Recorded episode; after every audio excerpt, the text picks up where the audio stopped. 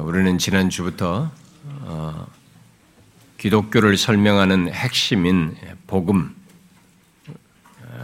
우리들이 흔히 기쁜 소식이라고 하는 복음에 대해서 살피고 있습니다. 지난 시간은 복음이 필요한 이 세상 현실을 여기 같이 읽은 이 본문을 통해서 서론적으로 또 대략적으로 언급을 했습니다. 이 시간은 그 내용에 연결해서 복음이 필요한 세상, 곧 인간 조건에 대해서 좀 더 구체적인 내용, 지난주에 담으려고 했던, 그러나 담지 못했던 내용을 마저 연결해서 살피도록 하겠습니다. 저는 지난 시간에 여러분들에게 우리가 보고 있는 이 지금의 이 세상, 살고 있는 이 세상, 곧 물리적인 세상 환경이 아니라 이 세상의 모습과 상태를 말해주는 인간의 모습과 상태, 그야말로 감출 수 없는 인간의 그 정직한 실상을 본 적이 있는지, 그것을 생각해 본 적이 있는지 여러분들에게 물었습니다. 예수 믿기 이전까지는 자기가 아는 세상, 곧 인간의 모습은 대체적으로 이렇게 막연합니다. 그냥 눈에 보이는 외적인, 물리적인 이 정도밖에 거의 잘 생각하지 않죠. 그리고 피상적이고, 좀 더 구체적으로 어, 뭐 생각해봐야 이게 뭐 학교에서 학문적으로 배우든 뭐 신문지상을 통해서든지 이렇게 사회학적인 분석에 따른 이해 정도, 그래서 결국 현상적인 것이 전부입니다. 우리 중에 아무도 예수 믿기 이전에는 오늘 본문에서 말하는 것과 같은 이런 세상의 실상을, 인간의 실상을 정직하게 보지 못합니다. 바로 불의로 진리를 막고 하나님께 대하여 마땅한 태도 대신 그를 거부하고, 심지어 그의 영광을 우상으로 바꾸고, 또 하나님의 진리를 거짓 것으로 바꾸고, 피조물보다 하나님을 더 경배하며 섬기고, 음욕을 따라서 부끄러운 일을 행하고, 마음에 하나님 두기를 싫어하고, 그래서 하나님이 정하신 것을 알면서도 특히 그런 길이 결국이 그런 길이 결국이 사형에 해당한다는 것을 하나님께서 정하신 것을 알라도, 그래서 자기들이 다 죽고 그렇게 해서 가고 있음에도 불구하고 적극적으로 이런 사실들을, 정해진 사실들을 거부하며 오히려 그런 것들을 하는 자들을 서로가 부추기고 옳다고 하는 이런 세상의 모습, 이런 인간의 모습을 정직하게 보지 못하는 거죠. 여러분들 중에 지금도 이런 것을 보지 못하고 있는 사람이 있습니까?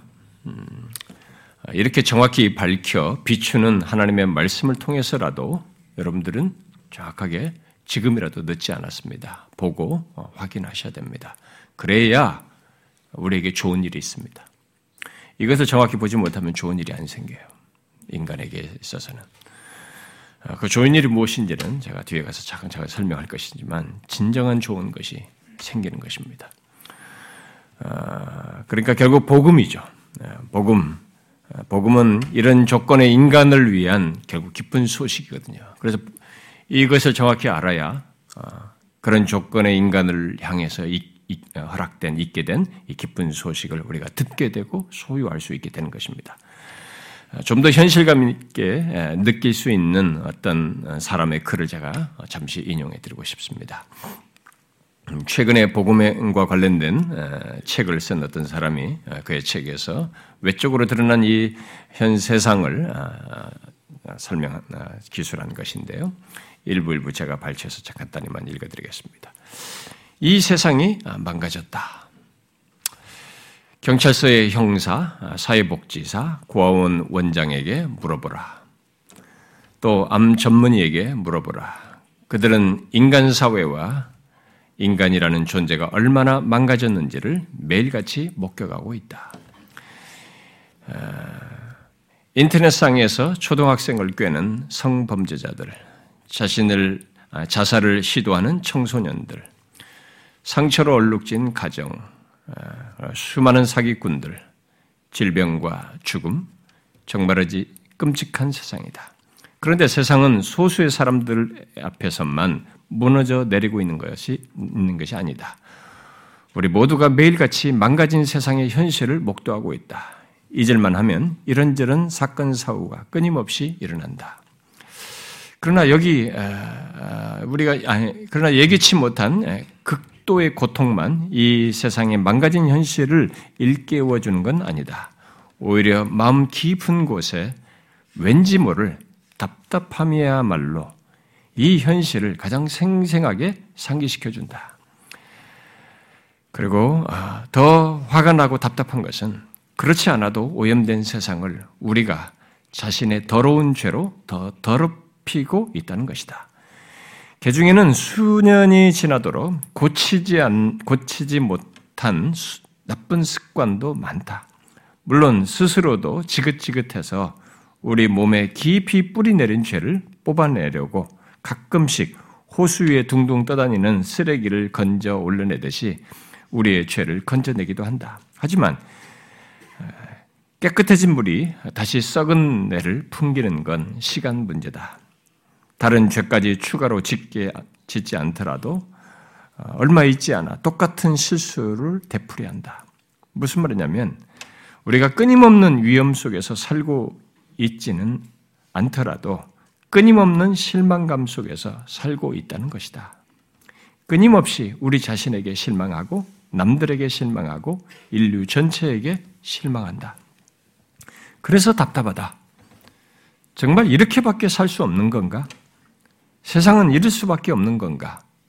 우리는 망가진 이 세상과 우리 자신을 보고서 둘 다 정상이 아니라는 사실을 절실히 깨달아야 한다. 이 사람은 이 세상에 드러난 모습을 말하면서 이 세상, 곧 우리 인간의, 우리 인간이 정상이 아니라고 말을 했습니다. 그러면서 감출 수 없는 답답함, 정말 이렇게밖에 살 수 없는가라고 물었어요. 여러분도 그런 생각이 드십니까? 그러나 우리는 좀 더 정확해야 합니다.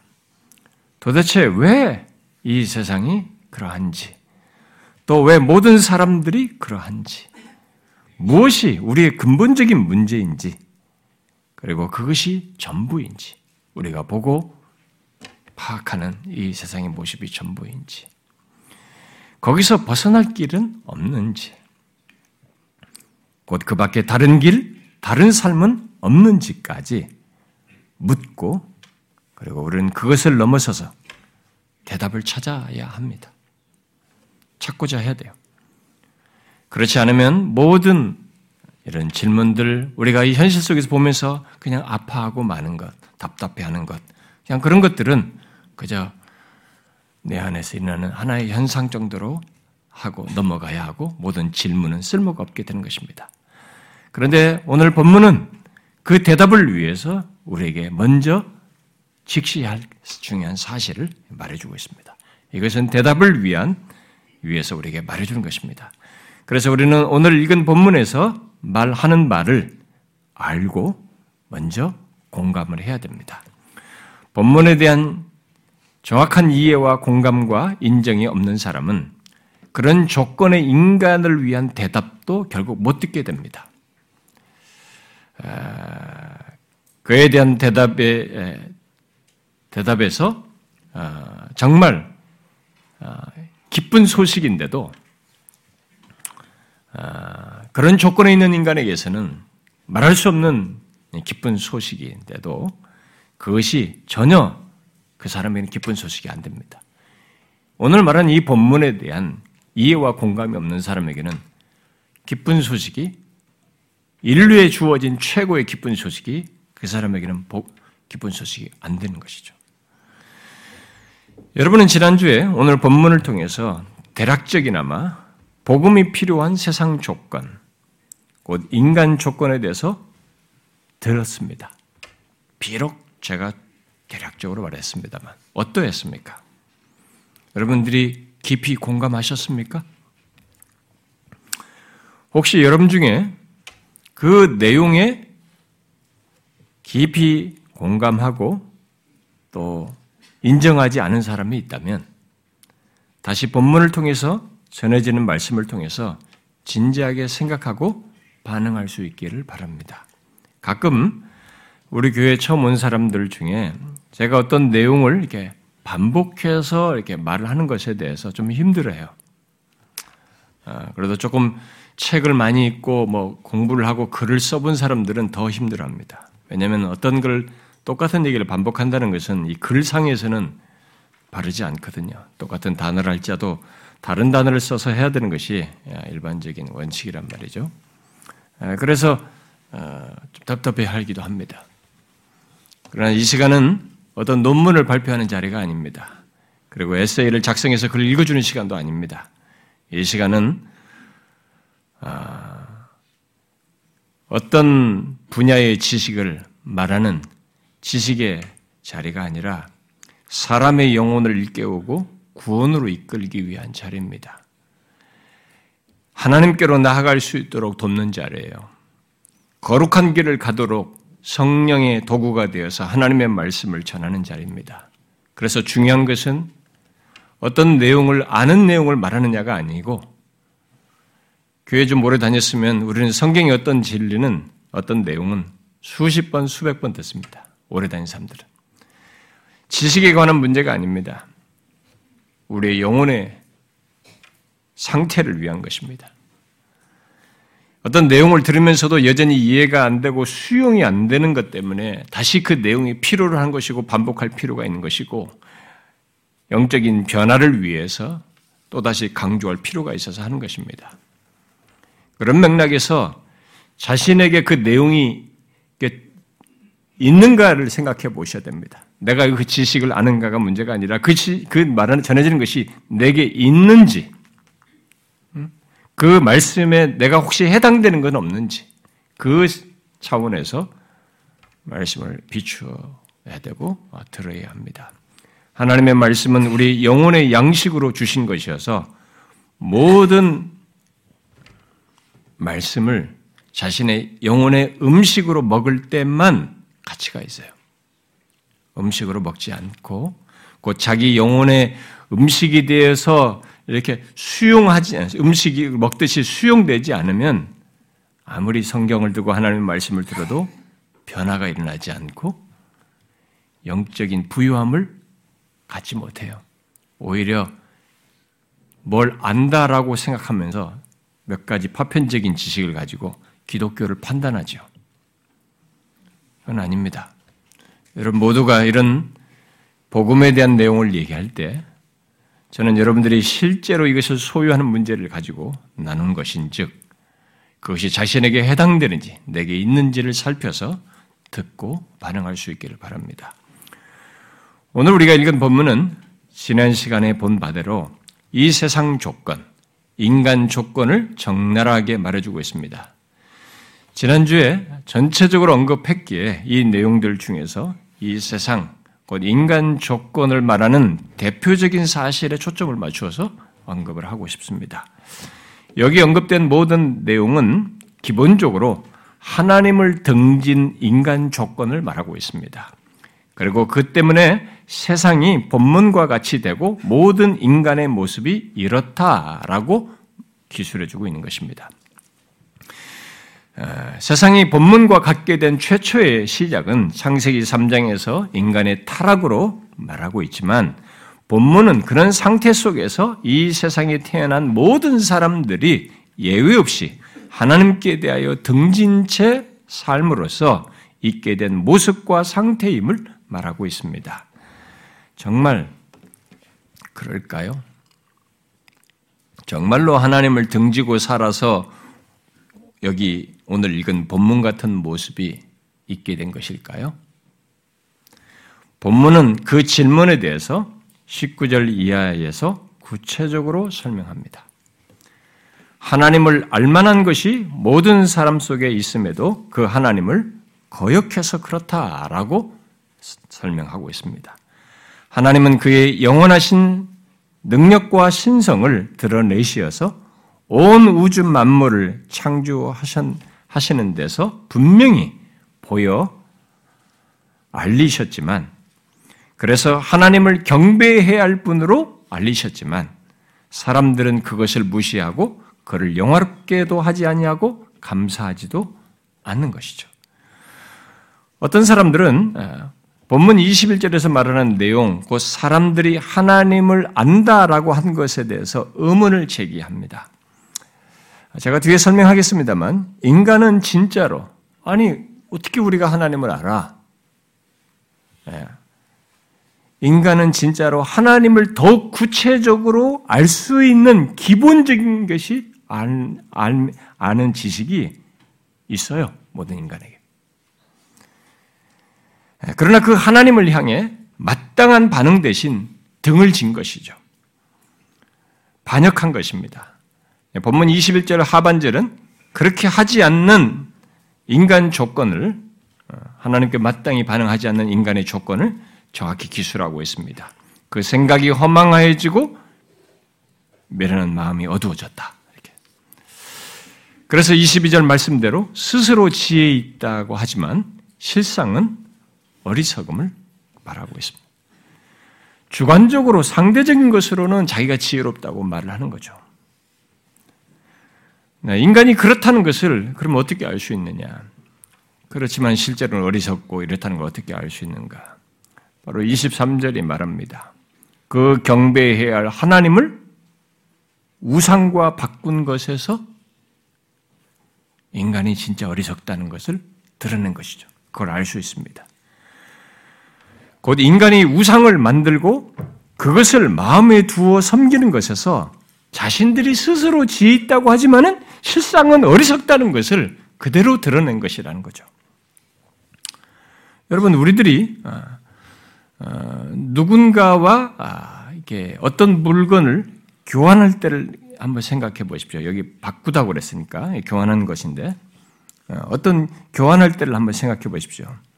어떤 것을 물건을 누구하고 교환할 때는 정상적인 것이라면 정상인이라면 그 물건에 교환하는 물건에 상응하는 것을 교환해야 됩니다. 최소한 최소한 그 정도 그런 기본 원칙이죠. 상대에 좀 덜 못 미치더라도 일단은 최소 상응하는 것입니다. 뭔가 상식적으로라도 통용될 수 있는 그 교환을 하는 것이 우리의 내게 최고 가치가 되는 것을 쓸모없는 것과 바꾸는 일은 없습니다.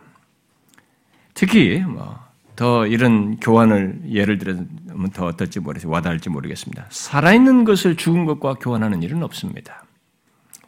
요즘은 우리가 애완동물 다 많이 키우잖아요, 사람들이. 자기가 키우는 살아있는 강아지를 죽은 강아지와 교환하는 사람은 없는 것입니다. 그렇게 하는 것은 완전히 정상이 아니죠. 극도로 미련한 것이죠. 그러나 인간 존재에 있어서 자신의 창조주요, 자신의 생명이신 하나님, 그래서 경배해야 할 하나님, 살아계신 그 하나님을 인간이 그렇게 했어요. 여기서. 썩, 썩어지지 않는 이 하나님의 영광을 썩어질 그런 생명 없는 그런 우상과 맞바꾼 것입니다. 바꾼 거죠. 그래서 스스로 지혜 있다 하면 어리석다고 지금 얘기하는 것입니다. 어떻게 그럴 수 있을까?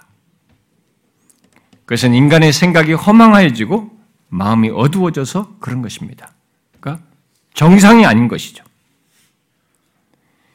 인간의 어리석음의 결정적인 것은 이런 행동이에요. 이거예요.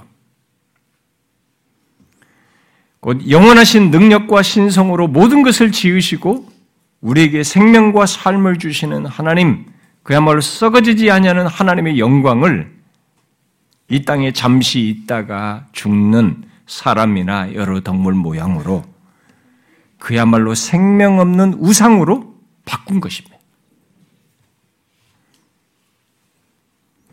그렇게 하는 인간은 아무리 스스로 지혜 있다고 해도 지혜라고 말할 수 없어요. 어리석은 것이죠. 아니, 그의 생각이 부패하고 마음이 어두워져 있다는 것을 증거하는 결정적인 사실인 것이죠.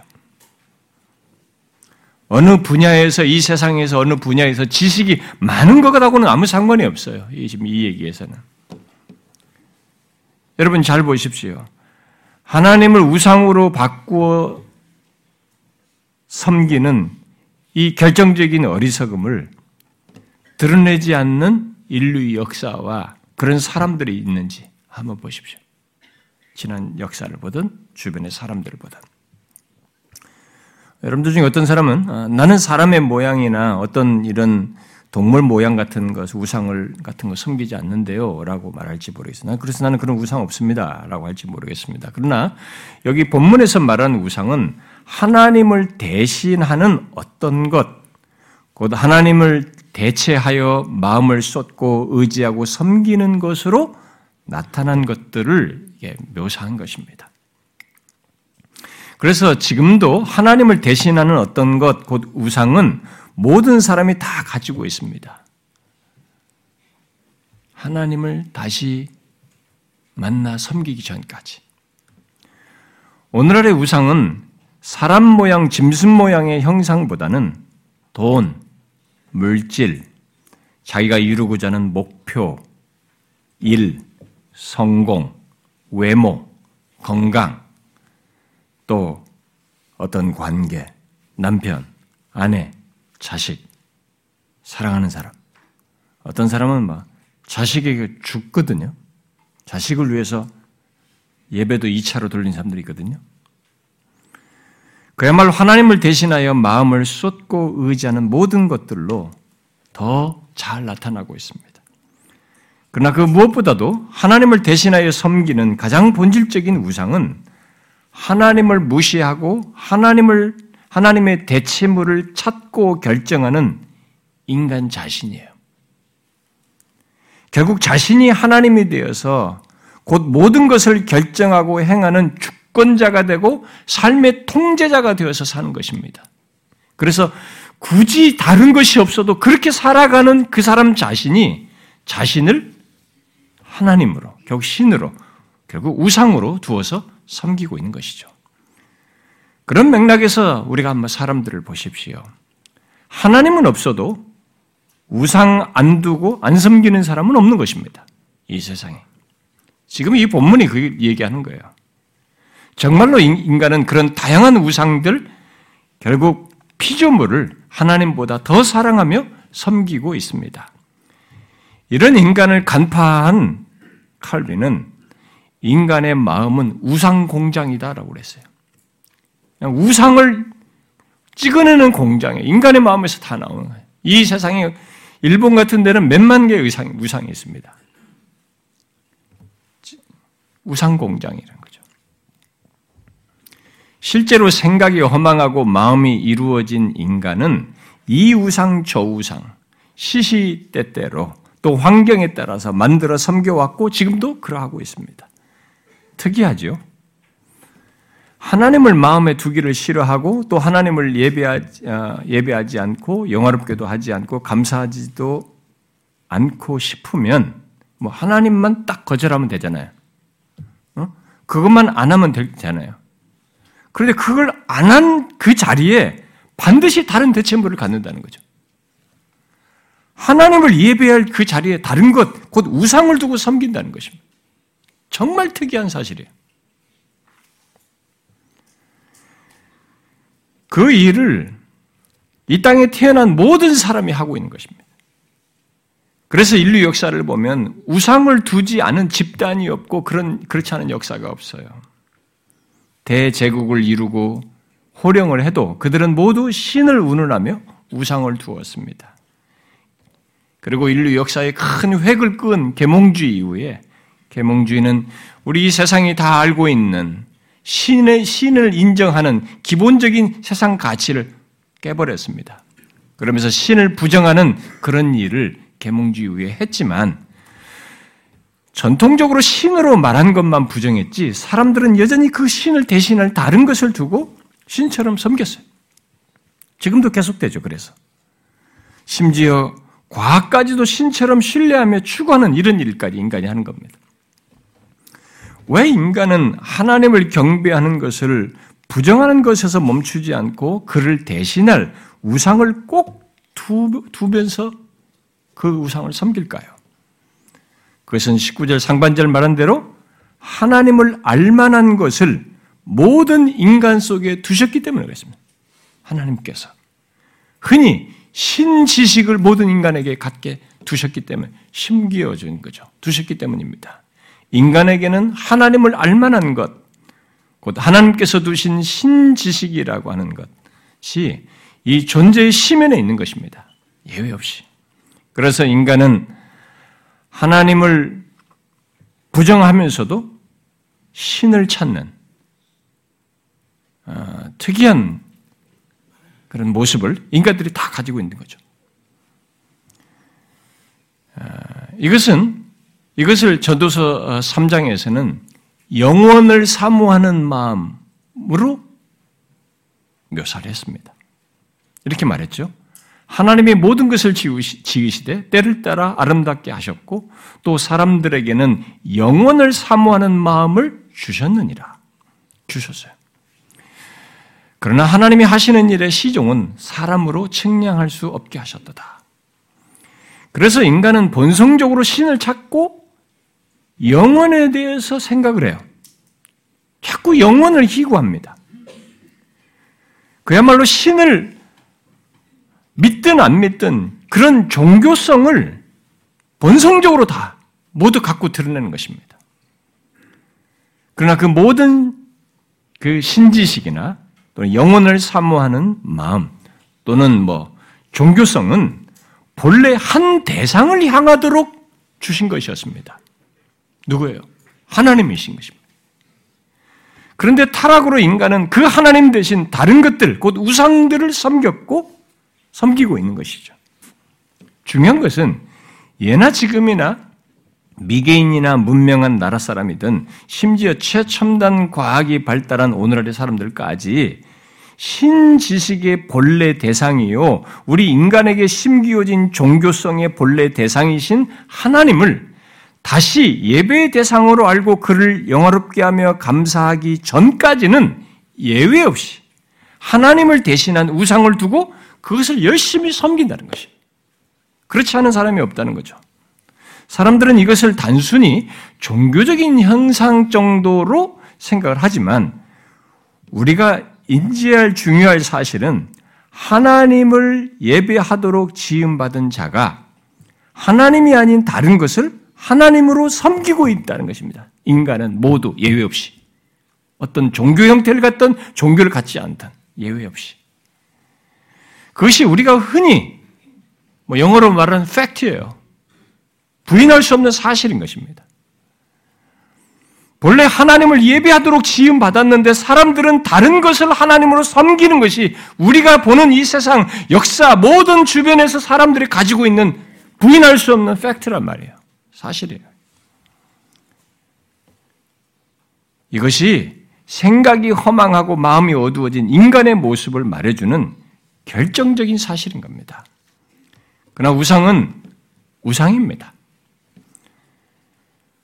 썩어질 것을 하나님으로 바꾸어서 섬기는 것이어서 인간은 결국 썩어질 것을 섬기다. 그 썩어질 우상이죠. 썩어질 우상, 썩어질 것을 섬기다가 썩어질 것과 함께 끝나고 맙니다.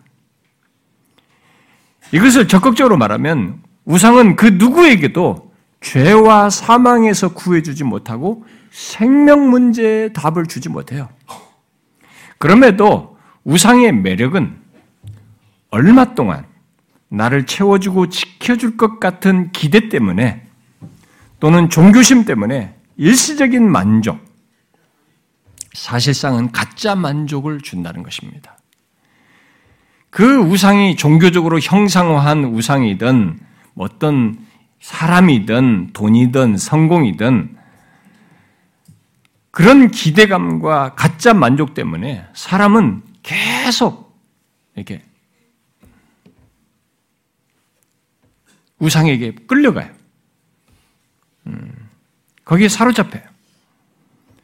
그러나 우상의 본질은 오늘 본문 이십삼 절 말씀대로 그저 썩어질 것입니다. 그야말로 다 지나고 쇠하고 사라지는 것들이에요. 특히 자기 우상을 섬기는 사람 그 사람의 죽음과 함께 그 우상도 더 이상 의미가 없게 되는 것입니다. 진짜 그렇습니다. 어떻게 돌로 만든 형상이 또 내가 붙잡고 의지하는 사람과 돈과 성공이 나를 끝까지 지켜주겠어요. 그것들은 나의 생명 문제에 아무런 도움을 주지 못합니다. 내가 범한 죄와 그 죄로 인해서 있게 된 죽음 문제도 또 죄에 대한 하나님의 진노도 해결해 주지 못합니다. 그런데도 우상으로 그것들을 기대하면서 사람들은 정말 우상의 힘으로 살아가려고 해요. 우상을 섬기는 그 힘으로 버티면서 기대하면서 살아가려고 합니다. 그러나 그것은 모두 헛수고입니다. 왜냐하면 하나님으로 채워져야 할 그 자리는 오직 하나님이 아니면 그 어떤 것으로도 채워지지 않기 때문입니다. 그 목마름이죠. 하나님으로 채워져야 할 자리인데 그가 아닌 것으로 다른 것으로 하니까 그 목마름을 우상으로 채우려고 사람들이 더듬지만 결코 우상으로는 해결되지 않는 것입니다. 오히려 우상은 사람들에게 망상을 만들어내는 것이죠. 마치 행복할 것 같고 성공할 것 같고 일이 잘 될 것 같고 만족이 있을 것 같고 심지어 생명이 있을 것 같은 이번만큼은 잘 될 것 같은 이런 망상을 계속 불러일으키는 거죠. 그래서 우상은 우상을 섬기는 사람들에게 항상 우상이 만드는 이 망상이 같이 있어요. 그 사람들에게. 그러나 사람들은 생각이 허망해지고 마음이 어두워져 있기 때문에 그 허망한 생각과 어두운 마음으로 그런 망상을 죽을 때까지 계속 쫓습니다. 자신들이 어리석은 행동을 한다는 것을 깨닫지 못하면서 죽을 때까지 계속 그렇게 하는 거죠. 물론 그 가운데서 어떤 때는 왜 이러지? 뭐 내가 이렇게 이 우상을 열심히 줬는데 왜 이렇게 됐어? 라면서 이 지적인 혼돈이 와요. 또 감정적인 동요가 일어나고 감정적인 좌절과 절망을 겪기도 합니다. 바로 우상을 열심히 쫓았는데 이게 뭐야? 할 정도의 상황과 경험을 통해서 그런 지적인 혼란과 정서적인 좌절을 겪습니다. 어떤 사람은 제가 옛날에 교회 초기 때 세례준 어떤 사람은 그 집에 워낙 이 사람이 불교로 특심한 사람이어서 금색을 입은 불상을 이렇게 큰 걸 집에다가 두고 그렇게 사는 사람이에요. 그렇게 사는. 자기가 이제 암으로 죽게 됐기 때문에 죽는 침상에서 제가 만났고 그렇기 때문에 거기서 이제 누굴 통해서 복음을 들었고 그러니까 자기가 죽을 때까지 그렇게 암에 그래서 마지막까지 그 우상을 붙들었는데 답이 없다는 것을 알고 근데 복음을 듣고 이 사람이 예수를 영접했습니다. 저 불상을 깨어달래요. 근데 아무도 못 깨는 그 집안 식구들 못 부시는 거예요. 근데 이 사람은 침상에서 제발 제가 빼서 제거해달라고 부탁을 한 것이죠. 우상을 섬기다가 그런 지적인 혼란이 오는 거죠. 이게 뭐야 이게. 정서적인 어려움이 오는 거죠. 그것은 더 이상 우상을 쫓지 않고 하나님께 돌아올 수 있는 기회이기도 한 것입니다. 이, 그 사람처럼. 그러나 사람들은 일반적으로 거의 우상에 대해서 미련을 버리지 않고 다른 우상으로 바꿔타요. 바꿔서라도 계속 우상을 섬깁니다. 정말 흥미로운 사실은 사람들이 우상을 쫓다가 생각이 혼란이 오고 정서적으로 좌절이 오면 우상에 대해서 의문을 품어야 하는데 우상 자체에 대해서는 비난을 자꾸 하지 않는다는 것입니다. 이 사람처럼 복음을 듣고 나서야 이게 이제 보이니까 거기를 부셔라, 없애라고 했지 그러기 전까지, 복음을 듣기 전까지는 이 우상 자체에 대해서 비난을 하지 않아요. 또 다른, 또 다른 우상을 택해서 밑, 섬기더라도 우상에 대해서 문제가 있다는 생각은 안 하는 거예요. 우상에 대해서는 비난을 하지 않습니다. 사실상 그 타이밍이 하나님께로 돌아와야 할 타임, 때인데, 어쩌면 그 사람이 그 시기에 복음을 못 들어서 그랬는지 모르지만, 그런, 그런데 사람들은 지독하게도 그런 조건에서 복음을 듣지 못한 조건에서는 하나님께로 향하질 않아요. 응? 그런 상황에서. 이십팔 절 말씀대로 마음에 하나님 두기를 싫어합니다. 여러분들은 사람들이 우상과 하나님에 대해서 보이는 이 모순된 반응을 보십니까? 본 적이 있어요? 물론 우상을 두고 섬기는 사람들이 그 우상을 줬다가 생긴 혼란과 좌절을 겪을 때 우상을 비난하지 않으면서 하나님과 이 세상 다른 사람들에 대해서는 비난하는 이런 모순된 모습을 보이는 거예요. 여러분 그런 거 본 적 있습니까? 저는 제법 봤습니다만 들었죠. 자신이 우상에게 기대해서 사는 가운데 겪게 된 것이면 특히 우상을 섬기다가 이런 이성적인 혼란이 오고 감정적인 좌절을 겪게 되었다 그러면은 아, 그 우상을 비난해야 되는데 사람들은 우상은 싹 빼고 하나님, 세상, 다른 사람 탓한다는 거죠. 그쪽을 비난하고 원망한다는 거죠. 저는 가끔 어떤 사람들이 불행한 일을 겪게 됐을 때, 고통스러운 상황과 문제 또는 몸의 질병을 갖게 됐을 때 평상시에 하나님께 대해서는 진실한 마음을 갖지 않았으면서도 그 상황과 고통을 하나님께 비난하고 원망하는 소리를 제법 들었습니다. 정말 특이한 반응이죠. 그러나 우상을 섬기면서도 우상을, 하나님을 말하는, 하나님을 말하면서 하나님을 비난하는 이런 모순된 일을 인간들이 하는 거예요. 어떤 면에서 그것은 하나님으로 채워져야 할 자리가 우상으로 채워지, 채워, 채워지지 않는다는 것에 대한 절규라고 봐요. 응? 결국 그것은 그저 한 가지를 말할 뿐인 것이죠. 뭡니까? 인간의 영혼의 목마름이고 영혼의 안식과 만족이 없다는 것이고 오직 하나님으로 채워져야 할 자리를 다른 것으로 채워지지 않는다고 하는 것에 대한 내면의 외침인 것이죠. 그러나 인간은 그 결정적이고 근본적인 문제에 대해 문제, 결국 하나님을 우상으로 바꾸는 이런 결정적인 문제에서만 어리석음을 범하면서 그것으로 인해서 문제가 꼬인 것이 아니고 거기서만이 아니고 그것이 삶 전반으로 연결돼서 나타납니다. 이 본문을 이해하는 중요한 전체 이해, 이 세상을 이해하는 왜 인간이 이렇게 되는가에 대한 이해에 중요한 이 처음에 실탈의 첫 스타트는 하나님을 인간으로 바꿔 세운 거예요. 그런데 이것이 여기 이것만으로 끝나지 않는다는 것입니다. 이 결정적인 문제, 이 결정적인 어리석음은 바로 삶 전반으로 연결돼서 나타나요. 그게 본문이 말하는 것이고 우리 모두가 경험하는 사실입니다. 감출 수 없는 사실이에요. 여러분 하나님을 우상으로 바꾸어 섬기면서 거기서 답을 얻으려고 하는 인간의 삶을 잘 들여다보십시오. 무슨 우리의 삶에 대한 주권과 통제권을 가지신 하나님을 거부하고 대신 자신이 하나님의 주권과 통제권을 가지고 사는 것을 통해서 결국 자신이 하나님을 대신하는 신이 되어서 사는 것으로 이어져, 이어지, 이어지는 것을 보게 됩니다. 본래 하나님이 우리의 삶의 주권과 통제권을 가지시고 그가 우리를 지으신 이실 때는 하나님이 우리의 삶의 주권과 통제권을 가지고 계십니다. 그리고 그래서 그분 안에서 우리는 생명, 영혼의 안식, 평안, 만족을 얻게 되어 있습니다.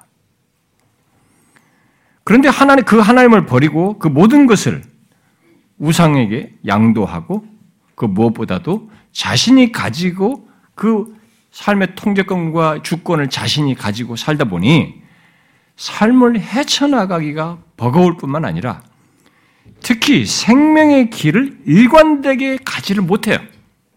그런 길도 잘 모르고 중구난방이고 오히려 허망한 생각과 어두운 마음을 따라 또 타락한 본성을 따라서 행하는 것이 삶의 전부가 되는 것이죠. 연결돼 있어요. 그렇게. 모든 것을 자기가 결정하고 자기가 기준이고 또 그저 내가 원하는 것, 내 본성, 내 욕심을 위한, 위한 우상을 두고 그 안에서 살아가는 게 전부인 거죠. 여러분 그런 인간, 특히 나의 삶의 주권과 통제권을 내가 가지고 결국 내가 신이 되어서 사는 인간의 삶이 어떻다고 본문에 말하고 있습니까? 뭐라고 말하고 있어요? 하나님을 우상으로 바꾼 인간의 필연적인 삶을 이십사 절 이하에서 쭉 얘기하는데 주목할 표현이 이십사, 이십육, 이십팔 절에 정확히 기술되어 있습니다. 이십사 절에 마음의 정욕대로 더러움 속에서 사는 것이에요. 이십육 절에 부끄러운 욕심대로 사는 것입니다. 이십팔 절에 상실한 마음대로 사는 것이에요.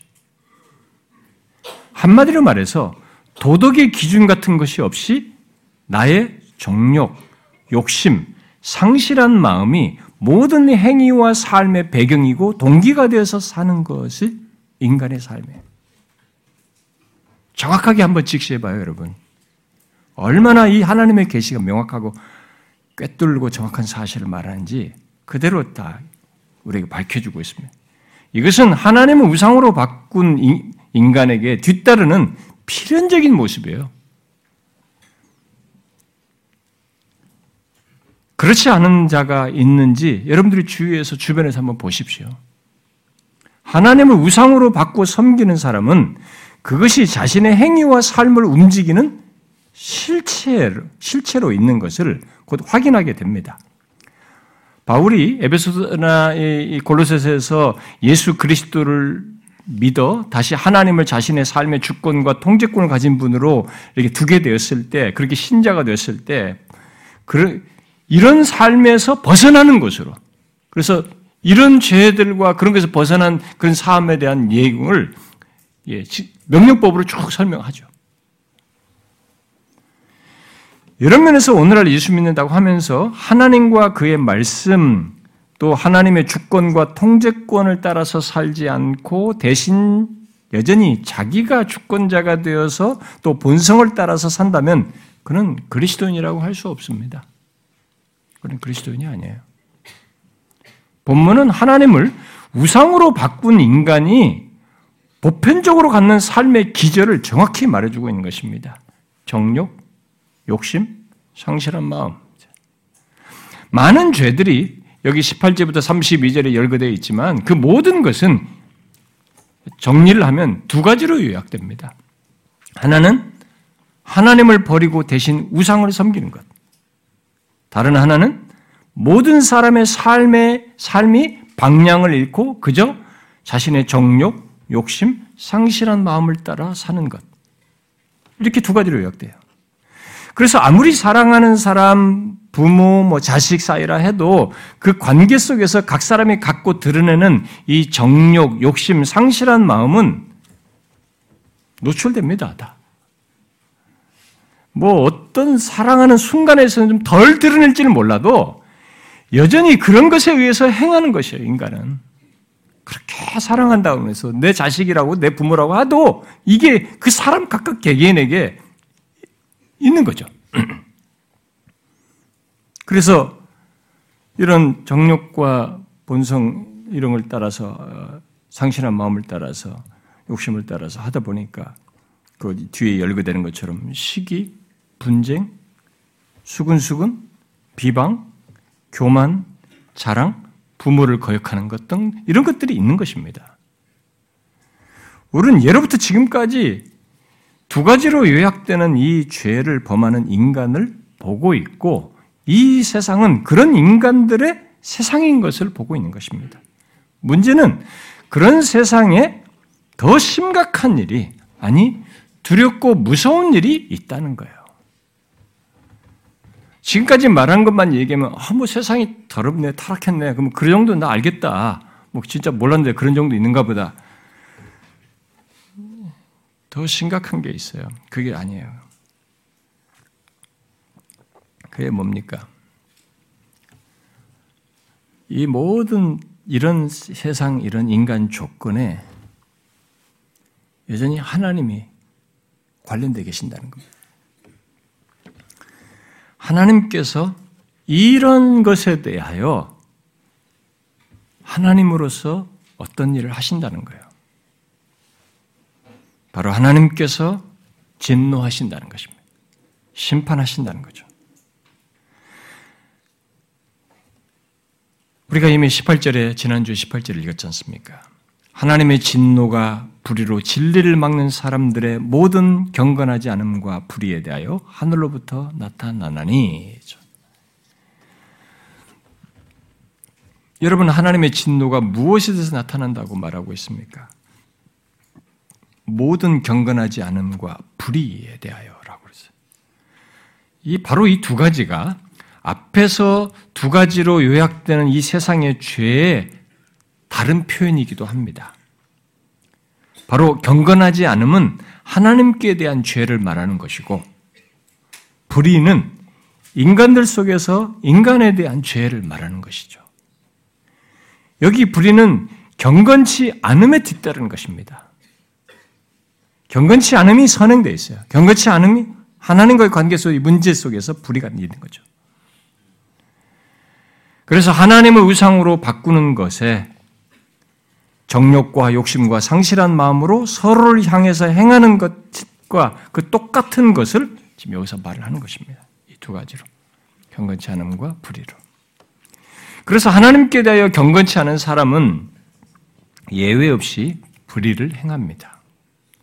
그런데 물론 십팔 절은 단순히 사람들이 그 두 가지 범주의 죄를 갖고 있다라고 말하지 않고 그 두 가지 범주의 죄가 어떤 모습 속에서 갖고 행해지는지를 또한 말해줍니다. 뭡니까? 바로 불의로 진리를 막는 사람의 모습 속에서라고 말하고 있습니다. 그러니까 사람들이 이 두 가지 범주의 죄를 막연히 범하는 것이 아니라는 거예요. 진리를 막으면서 그 진리를 짓밟고 짓누르면서 그리한다는 것입니다. 어떤 진리를 짓누르면서 그리한다는 것입니까? 하나님을, 하나님은 예배받아 마땅한 분이시고 영화롭게 하고 감사할 분이시라는 것, 이 진리예요. 또 그러는 가운데서 다른 사람들에게 어떠해야 한다고 하는 진리예요. 인간은 그 진리를 알면서도 그 진리를 불의로 짓누르는 것이죠.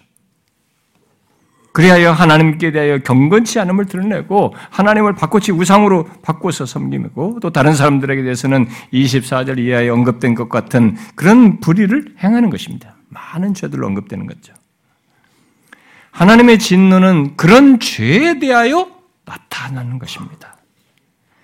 지난주에 말한 대로 여기 나타난다는 것은 현재 시제로 현재부터 나타나는 것입니다. 여러분, 현재 시제로 나타나는 하나님의 진노가 뭐라고 했습니까? 제가 이십사, 이십육, 이십팔 그거 그대로 언급했습니다. 하나님께서 그들을 마음의 정욕대로 더러움에 내버려 두는 것으로, 또 이십육 절에 하나님께서 그들을 부끄러운 욕심에 내버려 두어서 그들의 그릇 때문에 상당한 보응을 그들 자신이 받도록, 그리고 이십팔 절 말씀대로 그들을 상실한 마음대로 내버려 둔 것으로. 그것은 앞에서 하나님을 우상으로 바꾼 인간에게 뒤따르는 삶으로 말했습니다. 그런데 어떻게 그것이 하나님의 진노라는 것입니까? 그것은 이십사 절에서 하나님께서 내버려 두사, 이십육 절에서도 하나님께서 내버려 두사, 이십팔 절에서도 하나님께서 그 상실한 마음대로 내버려 두사라고 말한 것처럼 하나님께서 내버려 두시는 것으로 나타내는 무엇이 있기 때문에 그래요. 왜 이게 진노냐, 하나님, 현재적인 진노냐. 하나님께서 이렇게 내버려 두는 것으로 인해서 있게 되는 어떤 것이 있어요. 그게 진노인 거예요. 현재적인 진노인 것이죠. 그것이 왜 진노인지 지난 시간에 설명하지 않은 다른 중요한 사실이 있어서 덧붙이려고 하는데요. 왜 정욕대로, 욕심대로, 상실한 마음대로 살, 사는 것이, 살도록 내버려 두는 것이 하나님의 진노일까? 그것은 하나님을 우상으로 바꾸어 섬기며 그렇게 열심히 좋아하는 것을 행하는 것에 계속 빠져들어가서 그것에 종속, 속박, 노예가 되도록 놔두기 때문에 이게 진노예요. 이게 현재적인 진노인 것입니다. 여러분이 무슨 말인지 이해하시겠어요? 제가 지금 말한 걸 이해를 잘 하셔야 됩니다. 예수 믿는 사람들, 나는 이렇게 몰라도 돼. 천만의 말씀이에요. 여러분들이 이걸 정확히 모르기 때문에 못 누리기도 하는 것입니다. 여러분들 구분이 불확실할 수도 있는 거예요. 왜 이게 현재적인 진노냐 이거예요, 여러분. 이렇게 살도록 내버려 두는 것이 왜 현재적인 짓느냐는 거예요. 자기가 좋아서 하나님을 대신한 우상을 섬기고 자기가 좋아서 이렇게 정욕을 따라서 행하고 욕심을 따라서 행하고 상실한 마음대로 행한 것이 왜 그게 진노예요? 그렇게 놔두는 것이 왜 진노입니까? 그렇게 사는 것 속에는 그렇게 내버려 두면 그렇게 사는 것 속에 계속 빠져들어가면서 종속됨이 있어요. 속박이 있는 것입니다. 자유상실이 있는 거예요. 점점 점점 깊어지는 종속이 있는 것이에요. 속박이 있는 것입니다. 하나님께서 그렇게 내버려 두는 것은, 내버린 것이 진노인 것은 사람들이 원해서 죄를 짓지만 모두 그 죄 속에서 자기들이 좋아서 진 것 속에 다 속박되기 때문에, 노예가 되기 때문인 거죠. 우상에게 종속되고 정욕의 종속이 되고 욕심의 종속이 되는 거예요. 상실한 마음의 종속이 되는 것입니다. 행할수록 더 깊이 들어가야 종속돼요. 행할수록 더 깊이 빠져들어갑니다. 마치 내가 원해서 담배를 폈는데 나중에는 니코틴이어서 손이 떨려요. 아침에 마약을 시작했는데 이게 나중에 마약이 끊지를 못합니다. 처음에는 술 한 잔 딱 먹었어요. 그냥. 근데 이 술을 먹으면 덜덜덜 떨리는 거예요. 좋아서 한 것이 나를 종속하는 거예요. 내가 이제는 술의 노예가 된 거지. 담배에 끌려다니는 거지. 이게 뭐라고? 한께피 이게 뭐라고? 이것이 나를, 나라는 이 고유한 인격체를 올가매는 것입니까? 왜? 하나님의 진노는 하나님 대신 우상을 섬기며 정욕과 욕심과 상실한 마음대로 거침없이 살아가는 인간에게 자기가 원해서 행하는 것에 종속되게 함으로써 사실상 자유를 상실하는 것을 진노로 나타내시는 것입니다. 그래서 막 열심히 성공을 했는데, 성공을 쫓아갔는데 성공의 노예가, 다른 주변이 안 보이는 거예요. 사람 관계도 안 되죠. 좋은 부부 관계도 못 갖죠. 가족 관계도 안 되고 여기밖에 몰라. 결국 자기는 성공이라는 거 하나를 좋게 봤어요. 여기 우상처럼 뒀는데 여기에 노예가 돼, 속박되어 있는 것입니다. 여러분들이 그 경험적으로 다 아실 겁니다. 일도 거기에 빠져가 노예가 돼, 그걸 이렇게 우상처럼 하게 되면 거기에 속박돼요. 사랑하는 사람도 그렇고 뭐든지. 내버려 둘 때는 이 우상을 따라서 내버려 두면 그런 현상이 생기는 것입니다. 그게 하나님의 현재적인 진노예요. 여러분, 이런 하나님의 현재적인 진노를 보십니까? 예수를 믿는다고 하면서도 혹시 이런 하나님의 현재적인 진노를 알지 못하고 거기에 빠져들어가는 사람이 있습니까? 하셔야 됩니다. 죄가 더할수록 그 죄에 더 종속되어져 가는 거예요. 그것을 하나님께서 내버려 두세요. 현재적인 진노로 내리신 거죠. 그 상태에서 구원받지 않는 인간은 모두 그렇게 현재 시대로 나타나는 하나님의 진노를 경험하며 살아가는 것입니다. 물론 그러다가 뒤에 육 장 이십삼 절에서 죄의 싹은 사망에 오라고 말한 대로 영원한 하나님의 진노가 있는 영원한 사망으로 나아갈 것입니다. 영원히 자유가 상실된 채 영원한 속박 상태에서 하나님의 형벌을 받는 하나님의 진노 말입니다. 우리가 이 세상 또 모든 인간의 조건을 생각하며 충격적으로 생각할 내용은 인간이 하나님을 우상으로 바꾸고 정욕과 욕심과 상실한 마음대로 행하며 사는 것으로 끝나지 않는다는 것입니다. 그런 모든 것에 하나님의 진노가 있다는 것입니다. 이것을 무시하거나 모르는 사람이 있을 수 있으나 중요한 것은 그것이 현재적으로 실제한다는 거예요. 바로 자신이 원하고 좋아해서 하나님 대신 우상을 섬기고 이런저런 죄를 지으며 사는데 그것에 예속되어서 그것에서 자유롭지 못한 채 살아간다는 것입니다. 자기가 좋아서 한 것으로 중독되고 질병에 걸리고 인격이 망가져서 스스로 그 상태에서 벗어나거나 회복하지 못한다는 거예요. 자기가 좋아서 해놓고. 그렇게 속박된 상태를 예수님은 요한복음 삼 장에서 이렇게 말했죠. 믿지 아니하는 자는 하나님의 독생자의 아들을 믿지 아니함으로 벌써 심판을 받은 것이니라. 그리고 그 삼 장 뒷부분에서 사도 요한은 이렇게 덧붙였습니다. 아들에게 순종하지 아니하는 자는 영생을 보지 못하고 도리어 하나님의 진노가 그 위에 머물러 있느니라. 하나님의 아들 예수 그리스도라는 구원주를 만나기 이전까지는 인간은 하나님의 진노 아래에 있으며 나타내신 하나님의 진노를 받는 상태에 있다는 것을 말하고 있습니다. 그러므로 내가 원해서 지은 죄에 이끌려서 그것에 종속되어 사는 것, 자기가 원해서 섬기는 그 우상과 죄로부터 벗어나지 못하고 곧 자유하지 못하고 그것에 속박되어 사는 것은 자기가 지금 하나님의 진노, 현재적인 진노를 받고 있다라고 생각을 해야 됩니다. 그것을 말해주는 것입니다. 그런 진노 아래서 살다 죽으면 그는 자신이 범한 그 모든 죄의 싹스로 사망, 곧 육체의 죽음을 넘어서서 영원한 사망이라는 하나님의 궁극적인 진노 아래 놓이게 됩니다. 뒤에 육 장 이십삼 절 말씀대로 죄의 싹슨 사망이요 라고 말한 대로 그래서 지금 하나님의 진노 아래에 있는 사람들은 자신이 알든 모르든 모두 한 걸음 한 걸음 이 궁극적인 진노를 향해서 나아가고 있는 것입니다. 현재적인 진노 속에서 궁극적인 진노로 나아가고 있는 것입니다. 이것은 웃으면서 생각할 문제가 아닙니다.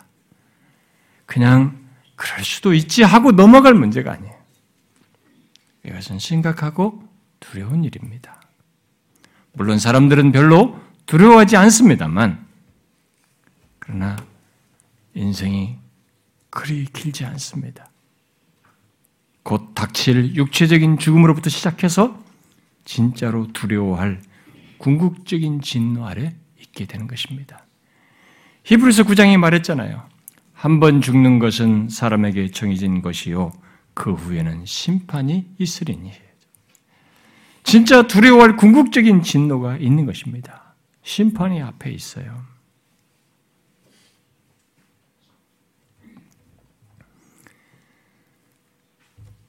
내가 이 땅에서 얼마나 똑똑하냐, 높은 지위에 있느냐, 괜찮은 직업을 가졌느냐, 영향력을 행사하느냐, 이런 것과는 아무 상관이 없습니다. 하나님을 우상으로 바꾸어 정욕대로 사는 모든 인간은 지금 한 걸음씩, 한 걸음씩 그 궁극적인 진노로 나아가고 있는 것입니다. 여러분, 이것이 우리가 사는 세상 또 인간의 모든 것이라고 하면은 지금까지 제가 말한 것이 그렇게 죄악된 세상 그리고 거기에 하나님의 진노가 현재적으로부터 궁극적인 진노로까지 내려지는 것이 전부라면 어떻겠습니까? 다른 사람은 둘째치고 우리 각각이 그런 삶의 조건 속에서 살다가 나타나는 하나님의 진노 속에서 계속 죄에 종속되어 살고 그러다가 궁극적인 심판과 함께 하나님의 영원한 진노를 받아야 하는 것이 전부라면 여러분 어떻겠어요? 이미 예수 믿었다고 다 안다고 하지 말고 그것이 이 세상의 조건이요 모든 인간의 조건이고 우리 모두에게 해당되는 조건이라고 할 때를 한번 생각해 보십시오. 앞에 인용한 어떤 사람의 말대로 한동안 잊고 살다가도 이 세상을 보고 자신에게 생기는 어떤 일과 상황과 문제와 고통으로 인해서 생기는 이 정신적인 혼란과 감정적인 좌절 속에서 정말 감출 수 없는 답답함이 일어날 것입니다. 정말 이렇게밖에 살 수 없나? 이렇게 살다가 하나님의 진노를 받는다는 게 그게 전부인가? 그것이 인간 존재의 삶의 전부인가? 아무 생각 없이 그저 살다가 죽는다면 몰라도 이 답답함을 정직하게 직면하고 정직하게 생각하는 사람에게는 부인할 수 없는 인간의 모습, 곧 여러분 안에서 여러분에게 말하는 그런 이 앞에서 어? 말한 이런 내용들을 보는 우리로서는 어느 순간 숨 막힐 것 같을 수 있습니다. 진짜 그게 전무라면 대충 살면 됩니다. 진짜. 내 하고 싶은 거, 먹고 싶은 거, 뭐 즐기고 싶은 거, 죄 같은 것이 다 어디 있겠어요. 그러면서도 또 다시 이 답답함이 밀려왔을 때 우리는 정말 허망한 것 속에서 숨 막힐 것 같은 것을 느낄 수도 있을 거예요. 정말 숨통이 트일 무엇이 없다면 너무 불행스럽고 허망하고 헛되다고밖에 말할 것이 없을 겁니다. 그러나 우리에겐 오늘 본문에서 끝나지 않은 놀라운 소식이 있습니다. 앞에 로마서 일 장 십육 절, 십칠 절에서 말하는 바대로 이 복음은 모든 믿는 자에게 구원을 주시는 하나님의 능력이 됩니다. 복음에는 하나님의 의가 나타나서 진노받아야 하는 조건에 있는 우리들을 향해서 그것을 해결해 주는 하나님의 의가 나타나서 오직 의는 믿음으로 말미암아 살게 되는 이 놀라운 소식이 있습니다. 곧 복음이죠. 그런 이 세상, 곧 인간 조건에서 조건을 향해서 진노밖에 생각할 수 없는 우리의 처지에 이런 생명의 소식이 기독교가 말하는 복음입니다. 그래서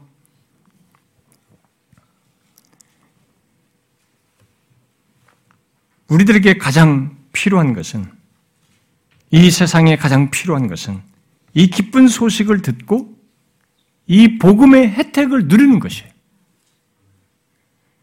그래서 묻습니다.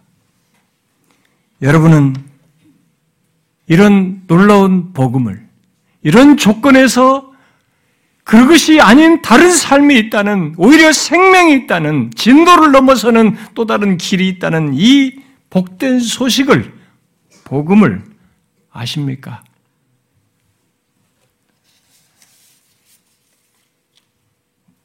지금으로부터 약 이천 년 전에 천사가 보라, 내가 온 백성에게 미칠 큰 기쁨의 좋은 소식을 너희에게 전하노라. 오늘 다윗의 동네 너희를 위하여 구주가, 구세주가 나셨으니 곧 그리스도 주신이라고 한 이 기쁜 소식을 아십니까? 하나님의 진노가 드리워진 이 세상, 하나님의 진노 아래서 살아가는 인간에게 이 진노에서 벗어나게 할 구세주가 오셨다는 소식이 우리에게 허락되어 있습니다. 그가 우리의, 우리를 하나님의 진노에서 구원하시기 위해서 진노를 불러일으키는 죄를 해결하심으로써 생명을 얻게 하시는 이 복된 소식이, 바로 복음이 우리에게 주어졌어요. 정말 온 세상에 미칠 큰 기쁨의 좋은 소식, 바로 그 놀라운 소식이 우리에게 주어졌습니다. 여러분은 이 복음을 아십니까? 여기 로마서 일 장 십팔 절부터 삼십이 절에 인간 조건을 가지고 하나님의 진노 아래 있는 인간에게 그런 조건과 진노에서 벗어날 수 있는 길이 있습니다. 아니, 구원받아서 다른 존재가 되고 다른 삶을 사는 그 길이 있다는 것입니다. 그런 조건의 인간에게 들을 수 있는 최고의 소식이 있는 거죠. 특히 죽음도 두려운데 그것을 넘어서서 내가 지은 죄에 대한 하나님의 궁극적인 심판이 내려지는 하나님의 진노에서 구원받을 길이 있다는 기쁜 소식이 있습니다. 여러분은 이 기쁜 소식을 복음을 들은 자입니까? 어려서부터 교회 다니면서 지식으로 들은 것이 아니라 소유했습니까? 이 복음의 혜택자이십니까? 여러분들이 그 부분을 명확히 하시길 바랍니다.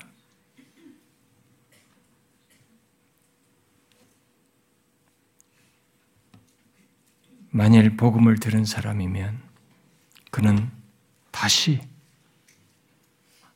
우상을 섬기던 것에서 하나님을 자신의 주권자요 삶의 통제자로 믿고 그를 경배하며 영화롭게 하며 그에게 감사하는 그 모습이 이 엮여서 있을 겁니다. 그리고 더 이상 정욕, 욕심, 상실한 마음대로 살지 아니하고 이제는 하나님이 비추시는 길을 따라서 생명의 길로 제시하는 말씀을 따라서 가는 이것이 삶이 함께 엮여서 있을 거예요. 복음을 말할 때는 이 복음에는 이게 앞뒤로 엮여 있습니다. 자, 이렇게 엮인 이 복음이 진짜 소유된 사람에게는 그 사람에게는 복음이 진짜 복음이기 때문에 그게 가능한 것이고 있게 된 것입니다.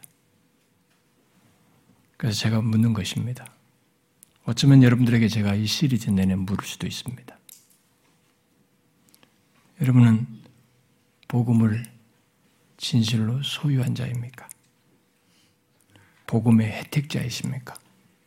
그래서 진짜 하나님이 이제는 여러분의 유일한 경배의 대상이 되셨습니까? 그리고 더 이상 정욕과 욕심과 상실한 마음이 아니라 이제는 성령의 이끄심을 따라 사는 새로운 삶의 지평을 갖게 되었습니까?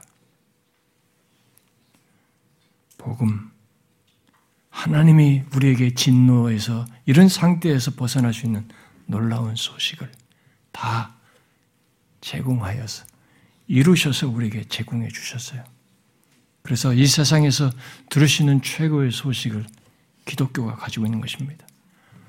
마음 수양 정도가 아니라 존재를 바꾸고 운명을 바꾸고 내 미래의 영혼을 바꾸는 소식을 우리에게 준 것입니다. 그리스도 안에서 모든 것을 해결하여서 어때요? 여러분은 이것을, 이 실체를 실제로 알고 있습니까? 여러분을 움직이게 하고 생명력 있게 하는 이 복음을 실제로 가지고 있습니까? 우리 중에 이 복음을 알지 못하고 소유하지 않은 사람이 한 사람도 없기를 바랍니다. 기도합시다.